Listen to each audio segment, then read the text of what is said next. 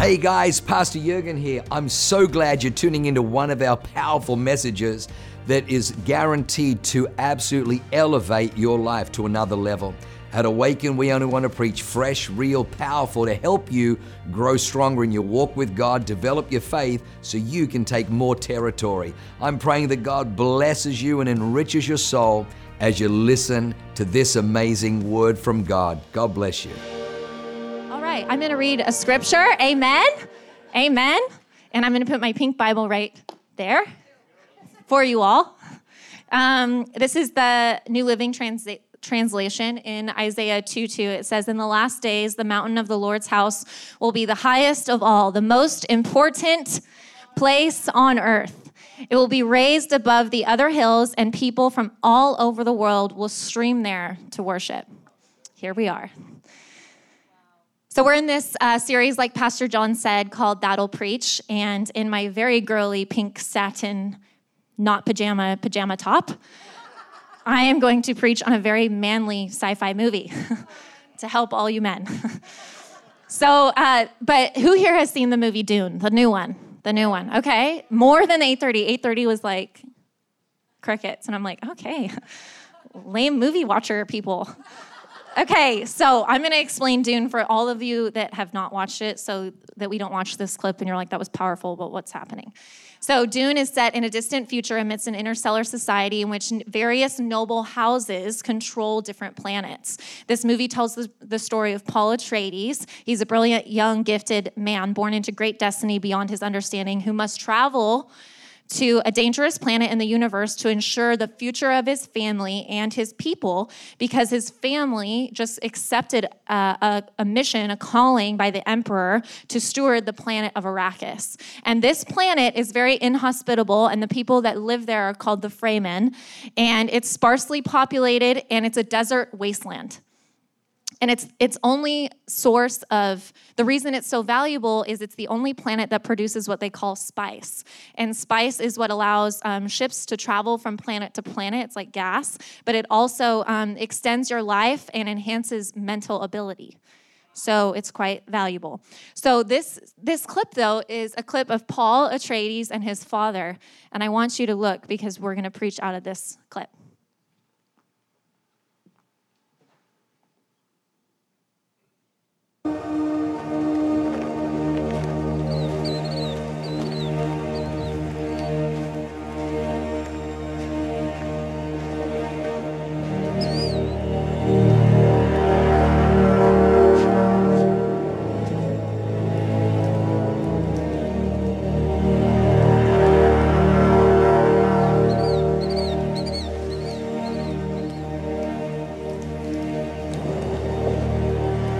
Father, I'd like to ask to join Duncan Idaho on a scout mission to Arrakis tomorrow.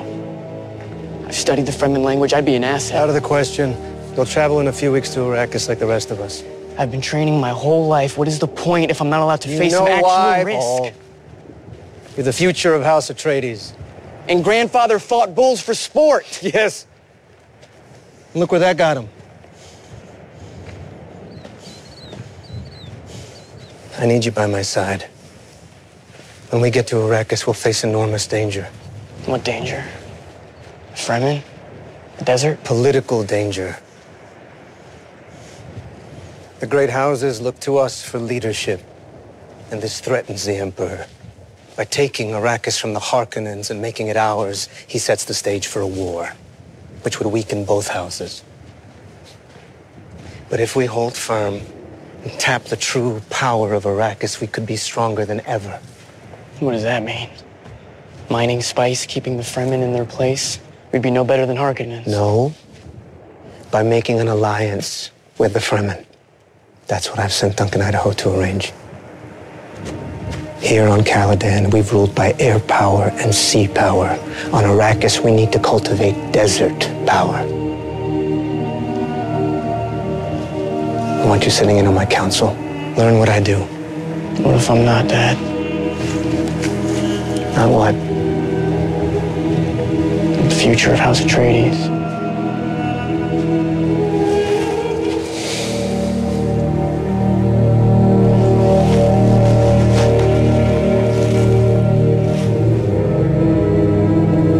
Father, I didn't want this either. I wanted to be a pilot. You never told me that.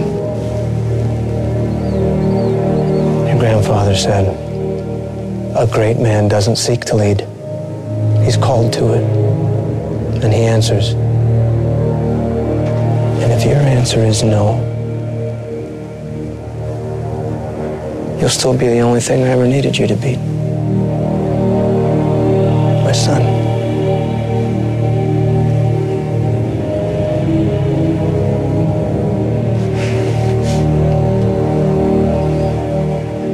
I found my own way to it. Maybe you'll find yours. In their memory, give it a try. Wow. You're welcome for the great movie suggestion. Ephesians four, one and two in the New Living Translation, it says, therefore, I'm a prisoner for serving the Lord. I beg you, lead a life worthy of your calling, for you have been called by God. You see, we, we see an interaction of Paul and his father, and he's saying, well, well, what if, what if this isn't for me? Like, what if I'm not, what if I don't want to be great? What if I don't want to step into leadership? What I, what if I don't want to accept the calling that you have so graciously exemplified before me? And his father just says, then, then, then you are enough. You're my son. And you see his relief. You see his, his like, you love me for who I am. And I, I feel like that is how God is with you and I, that, that he loves, you're enough. You're enough being his son. But on the other side of that coin is, but yet I've called you to be great. I've called you to reach a city. I've called you to go out into the world and make disciples. I've called you to be a pillar for your family. I've called you to overcome generational curses and change mindsets. I've called you to be an overcomer. And you see, the, I love it because he says, great men don't always seek leadership, but yet leadership finds them. You see, in this movie, the Atreides family, you, you, you might you can tell by the way the father is that he's a respected man. You can tell that he is a man of wisdom.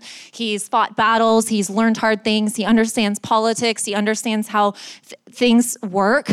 And um, you can tell in that scene, but you learn in the movie that he's well respected by other noble houses. Like the Atreides family is a family of character. They have a reputation that precedes them. And um, you see, if if you want to step into greatness, what you have to realize is that greatness isn't just decided. Yeah. That greatness is a decision that you have to make, but it's it's little decisions every day that find that help you get there. And um, my decisions today determine my life tomorrow. You know, when Sterling and I um, got married, we had the most miracle, beautiful, greatest wedding ever, um, which I'll talk more about in a minute. But we went on our honeymoon and we got back. And if you've ever gotten married, it's like the feeling where you're like, I'm just so overspending money. Like, I don't want to buy anything else. I don't want to rent any more vendors. And I'm never flying ever again.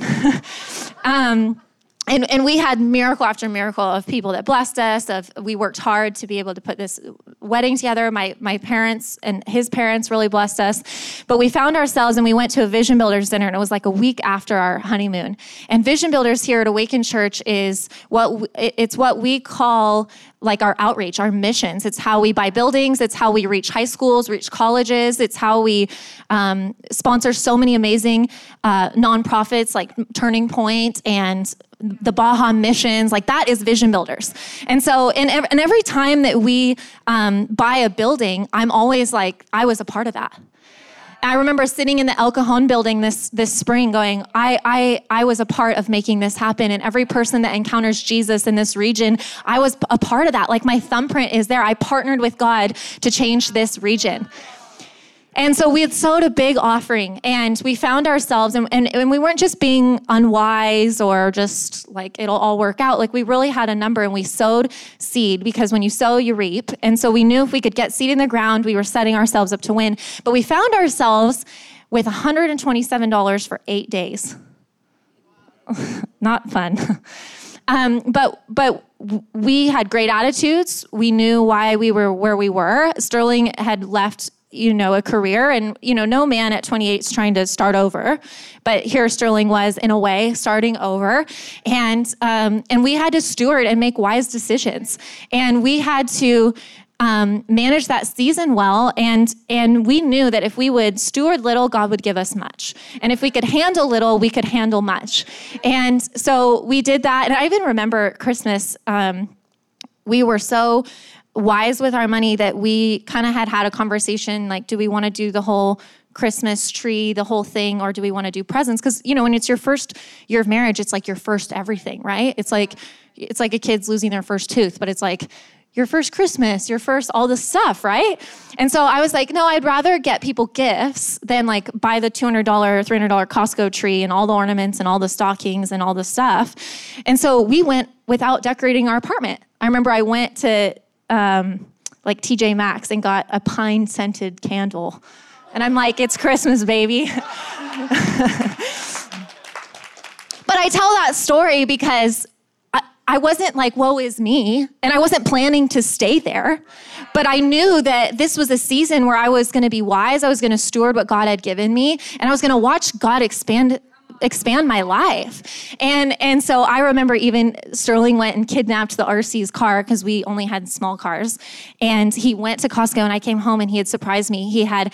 Um, by himself, gotten a giant tree and brought it home. But he even went and Ubered so he could buy this tree, and um, like his side gig. And um, I came home to a tree in my in my living room, my apartment, eight hundred square foot living room. And I was like, it's Christmas. And it was the best day ever. And we we didn't even have ornaments, like, but it was a tree. And I that's what I cared about. And and it was the best. And and And I, I wouldn't like wish that on anyone. Of course, everyone wants to have a big, amazing, bougie, beautiful Christmas. Like every kid wants to open all the gifts, right? But I wouldn't trade it because I'm like, look, me and you, babe, we can do this, like with Jesus. And so fast forward three years later, we just purchased our first house. I know.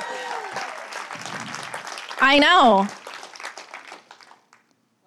And the reason we purchased the house wasn't because we woke up one day and hired John Mack. Like we we we decided we decided long before, three years ago, when we had one hundred twenty-seven dollars, hey, the vision is to buy a house. And so we started planning, we started preparing, we wrote it on our vision card every January twice.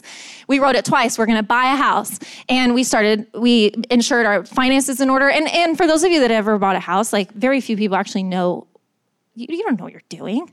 I mean, unless you've taken a buying house class or something that I don't know about, I was like, well, what do I do? You know, so I started asking all the people that have bought houses, hey, what do I do? What do I need? How, how do I think differently? Like even Doctor Matt, he's like, stop saying you can't afford stuff. And I was like, okay. And he goes, say, I am choosing not to invest my money like that right now. He's like, I hate that you say that. It's so it's such a Hubbard thing. But so I had people that were teaching me what to do, decisions to make. And not only was I hearing, I was applying what they had told me. I was applying what the Word of God said. You see, Paul in this movie, just because he was in a respected family, he still had to step into that. He still had to train. And you could see, he's like, Dad, I've been training my whole life. Just because people who have gone before you have excelled, just because Pastor Jurgen and Leanne are awesome, doesn't mean that I don't have to have my own level of responsibility, ownership, stewardship training. And and there's a there's a quote, and it and it's and I think this was like a mentality. I'm going to read the scripture actually first before I tell you the quote. Uh, Proverbs twenty-four, thirty-three, and thirty-four. It says, a little sleep, a little slumber, a little folding of the hands to rest. So shall your poverty come like a prowler, and your need need be like an armed man. You know, I used to think like, oh, because I'm a Christian, it's just going to work out. And I think it's a it's a mentality I've seen in, in young people. And I, I see it because it was in me. And it was like, oh, I favor, favor the Lord. Like, it's going to be great. Went to prayer meeting and do all that. And I'm going to talk about that in a minute. Right, right. Wow, yeah. And there's a quote, and it says that, that God is God is in control, but he doesn't expect you to lean on a shovel and pray for a hole.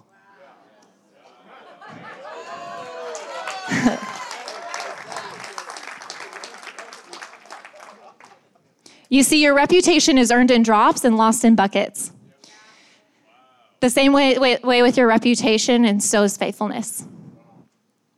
And we didn't buy a house, even though, John Mack, you are amazing. We had planned, we had prepared, we'd done all the things. And then we bought a house. And we married faith and wisdom. And there were some times where we had to decide, like, hey, we're not going to invest our money this way because we're going to invest it this way.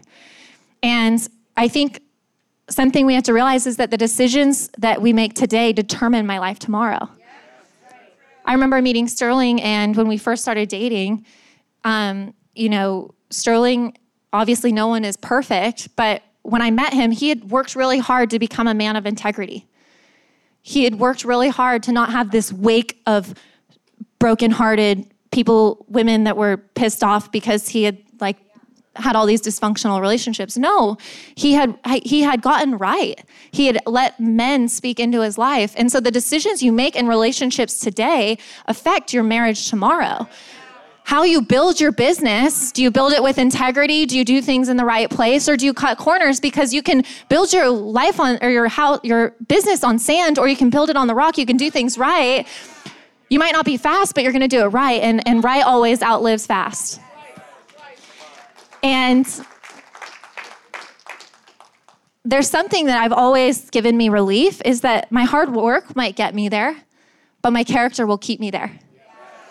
And if you want to be great, if you want to step into the calling of God, like your character is is the thing. And how you manage the small things when no one's looking, when no one can see, when no one knows your name, is going to determine when you're on a platform, when when everyone has access to your life.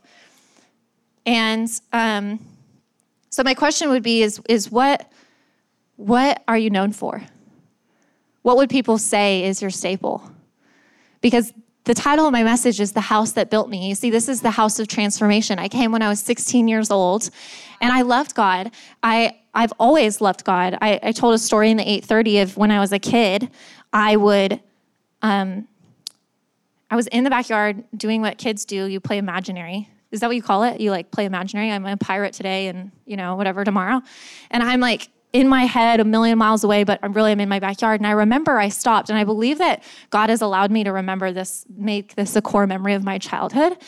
But I remember all of a sudden I stopped, and I started having a conversation with the devil. And I was basically trying to convince him, like, it's okay, just come be a Christian. But my conversation, I was like, look, your life already sucks. You're already going to lose. Like, Jesus is the savior of the world. Um, so it's not too late. And I was like evangelizing in my mind. I was solving, I was like streamlining the process of God's plan. And I was like, no, no, no, this is perfect. You and all your crew can just come on over, surrender your life to Jesus, and it's over. And your life's awesome. But I say that because I know you laugh. I know everyone's like fanning. Good job. It's hot up here too. But, um, I say that because I've always loved God. But it wasn't until I was sixteen on Catalina Island when Pastor Jurgen Matthesius came and he preached and he did the whole Lion King impersonation. Yeah, Simba. And at the end, he opened up what's called the altar. And I remember I ran forward. And it was my first encounter with the Holy Spirit that I remember. And I remember feeling, experiencing God in a whole new way. And my whole life, he was like, you know, a triangle on a felt board. Yeah. But I was encountering the Holy Spirit. And, you know, when we bought this fixer-upper, because that was our strategy. We wanted to buy a fixer-upper. And when I say fixer-upper, I mean it's like a salmon pink tan skin color on the outside. And it's dirt and gophers. And Sterling is, the, the constant mission in the pile party house is to kill the gophers. So sometimes I will come home and there's like a screen popped out of our front window because he's got a pellet gun hanging out and he's waiting. And I'm sorry for all you vegan people. Like, go, you're never, like gophers, like what, I don't, yeah. They're, ro- yeah, that's another thing. Sorry if I offended you. And so what we decided when we bought our house, that we wouldn't wait for it to be perfect to have people in it. And so we're kicking down awkward pony walls and painting the inside of our house that hasn't been painted in fifteen years. And there's dirt out front still, and this house is still currently salmon pink. But so many people, they wait until they're perfect to invite people into the mess. And so you see, if you want to be great, you have to invite people into the mess. You have to allow people behind the curtain of your life to say, hey, this is everything I've got going on. Help me. And I find that my inability to let people into my life, what I'm really going through, determines my ability to grow and change. Change equals growth.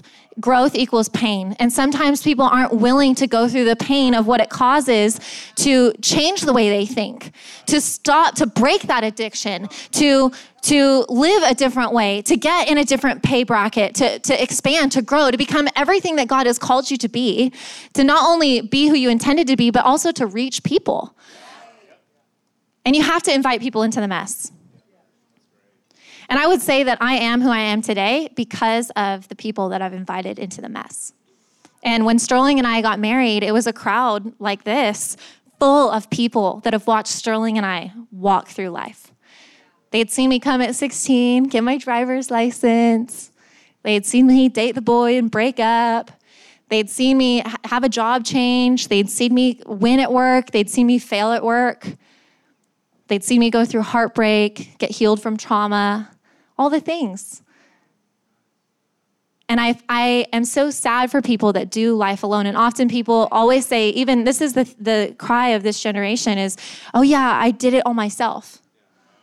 Well, did you? Because I didn't buy a house because I'm awesome. I bought a house because of the countless people that have gone before me that have taught me the things I need to know, that the principles of God that I have learned in the Word of God. And so my encouragement to you today is let people into your life. And and this is something I've learned, and it's not meant to be harsh, but I think it's quite truthful, is that mediocre people give mediocre advice, which gives you mediocre results. And so you have to ask yourself, if you're living in a life going, man, this isn't where I wanted to be, I think it's a really beautiful question to say, how did I get here? And am I listening to advice that isn't someone I want to be like in ten years. Now, I'm not saying you're just have you're walking through a hard time. Like, use discernment, because there's going to be times in life where it's hard. There's going to be times in life where you're going to have to stick it and, and walk through the valley. That's not what I'm talking about. I'm talking about who who is your inner circle? Do you have people that really know you? When you're waking up with nightmares, when you're worried about your kids, when your marriage is falling apart, like, who are you calling? Who do you go to? Who do you have those people? Because I remember in my life, Pastor Brianna, my pastor, my youth pastor, her husband married Sterling and I, like, I'm telling you people, like, everyone is fully in our life. She she told me one time, she said, you know, Maris, people really love you, but they don't really know you. And I was like, what? Like, I love people. And she goes, I know you love people, but people don't really know you. And she goes, you have to let people in. And and what I found myself is I found myself so afraid of rejection that I had, wouldn't let people in. And so I found myself quite lonely and constantly misunderstood because no one really knew who I was, and constantly fresh, frustrated. And because no one understood me, I constantly felt misunderstood, and I was trying to avoid rejection. Then I was continually being rejected. And I ended up on this cycle where then I was here in a room full of people going, nobody knows me, but this is awesome. And you have to let people into the mess. Don't wait until your fixer-upper house is completely perfect to have people over. Like, we had people over in our house, and we popped champagne, and we had a couch in the living room. And so we all just awkwardly stood there and drank our champagne. And I remember with the Max, we even went in the backyard, and it was like the worst mosquito day ever for whatever reason. And it hasn't been like that since. And we were like, we can't. We have to go inside.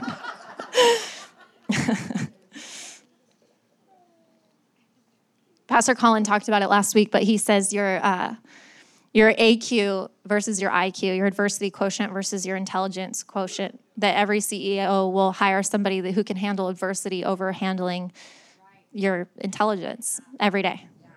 And, you know, there's going to be times where your ability to invite people through the mess is going to carry you through adversity.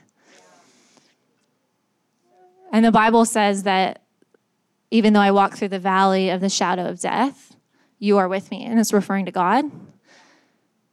But I sure would like somebody up on the hill walking, watching me walk through that valley, cheering me on. And I, I'm always sad when I see people that are walking through hard things and they have no one to call. And it's not a victim. It's not like, oh, the Bible says, if you want friends, be friendly. And so I would just encourage you, like, that's why we do connect groups. That's why this can't just be a thing on a Sunday you come to for ninety minutes and leave. It's meant to be a community where you find family, where you find people that are cheering you on. And the reason that our wedding was so powerful, not only were Sterling's vows freaking epic, but it it was powerful because it was all these people that have watched us walk through valleys and on highs and on lows. And it and it was a party. It was a celebration of two people coming together. And I love the, the scene because I don't know if you caught it, but Paul's father is standing at the grave of his dad. And he's reminiscing. He's thinking about what his father has done. And they're standing in a grave. And you can even see at the end, because he says, you know, he's saying, what if it's not for me? And at the end, he says, in their memory, points to all the graves. He goes, give it a try. Give it a try. You see, everyone inherits a legacy and establishes a new one. Every person, no matter how awesome, you inherit good and bad things. And every person, no matter how good or bad, how awesome or not awesome, you pass down good and bad things. As much as awesome we think we are, there's still going to be things that our kids are going to have to overcome. And I remember a few few weeks ago, I called my gram, and she is my dad's mom, and she lives in L A, and she lives in a retirement home. And for some of you, that's like sad, but she lives her best life. She is super social, and there will be times where I will call her, and she will be like, oh, sorry, with her flip phone. She'll be like, so sorry, hold on, and she'll like get it in with her hearing aid, and then she'll go, I'm in the middle of a bingo tournament, I'm gonna have to call you back.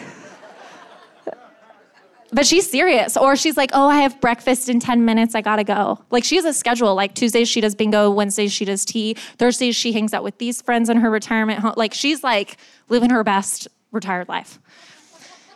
But she started telling me, she goes, yeah, there's a bunch of grumpy people here. Like, for some reason, her words, not mine. She goes, for some reason, when you when you get old, like, people get grumpy. And she's like, people people always ask me why I'm so happy. And and she goes, you know why I'm happy? Like, you know. Like, she's, and she's not preaching at me. She's just having a conversation. This is who she is. And she she says, the reason I'm happy is I wake up every morning and I thank God for my life. I listen to what he has to tell me, and then I go read my Bible. And I said, Graham, I don't think grumpy people are old. I think there's grumpy people everywhere. And something I've learned is that to be great, to step into your calling, the things that we have to master are typically the simple things. But they're not the easy things always. The Bible says, Psalms ninety-one, verse one and two, it says, he who dwells in the secret place of the Most High shall abide under the shadow of the Almighty.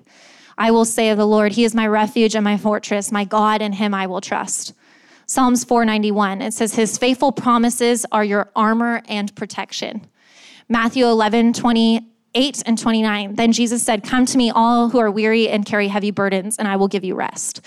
Take my yoke upon you, let me teach you, because I am humble and gentle at heart, and I will find the re- and you will find rest in your souls. You see, so many people, we come to church because Western Christianity we has taught us that like Sunday's church, Sunday's church, Sunday's church. And I think we've lost that when we walk through these double doors into this room that we're here to meet Jesus. And when was the last time that you came into this place saying, Jesus, I'm so excited to encounter you? Because I, I think my secret weapon, something that I've learned in order to be great, is in my secret place, my relationship with God, my ability to say, search me, oh God, search my heart, and heal every wicked, distorted thing in me. Amen. And you see, growth is pain. So sometimes it's painful to pull the roots out of the garden of my heart. But my ability to come into this place and say, God, here I am. is going to determine where my life will go. You see, this is the house of transformation. It's it's it's not meant to be behavior modification or stop doing that and doing this. And look, we are, Pastor Leanne will say, we are fun and holy, okay? So without, if you're just fun and no holy, she says you live under your calling. So we're all about holy and fun, but when was the last time that you threw away every religious preconceived notion in your mind and just came to encounter Jesus? And so I want you to stand to your feet because we're I'm going to pray.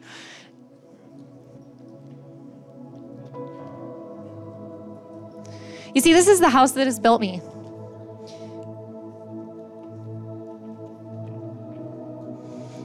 I wish you could see the sixteen-year-old version of me. And some of you have. But God has transformed me from the inside out because I've followed God with my whole heart. I've applied the principles of his, li- of, of his word to my life. I've listened to wise counsel. I've honored people that have gone before me. And watch what God will do. I came in so broken. I didn't even know I was broken. That's how broken I was. And I didn't have like a crazy childhood or anything. I was just a normal person. And like normal people, I would have different things that would happen to me. And I love Pastor Mike Connell because he says, he says it's not about the like bigness of what happens. It's about how that thing affects you and how it imprints on your life. And then are you able to say, God, heal my life? Because people always say time heals all, but time doesn't heal all. Jesus heals all. And Jesus isn't going to hide what you're healing. And so until you can say, here, Jesus, heal this, he's a gentleman. He's not going to like force his way, pull back the curtain. I see it. He already sees it. But until I say, here, heal me, Jesus, transform me from the inside out, he will. And so we're going to have the ministry team come forward. But before we do, I just want to pray. So just lift your hands. God, I thank you that, that this is the house of transformation. God, I thank you that you love us enough just to accept us who we are. But God, will you love us so much that your plan is not to keep us that way. And God, I thank you that we're sitting in a room of leaders. We're sitting in a room full of people that are called to greatness. God, you know the disappointment. You know the hardship. God, you know what people have walked through. God, you know the things that people went through when they were kids. But God, we stand here fully surrendered saying, Jesus, heal me from the inside out. Let this be the house that builds me, that, that we are called to greatness. And God, I thank you on the un- other side of transformation, on the other side of breakthrough. God, I thank you that, that you have a generation waiting. You have a family waiting. You've got kids waiting to, to, to receive the fruit of my breakthrough.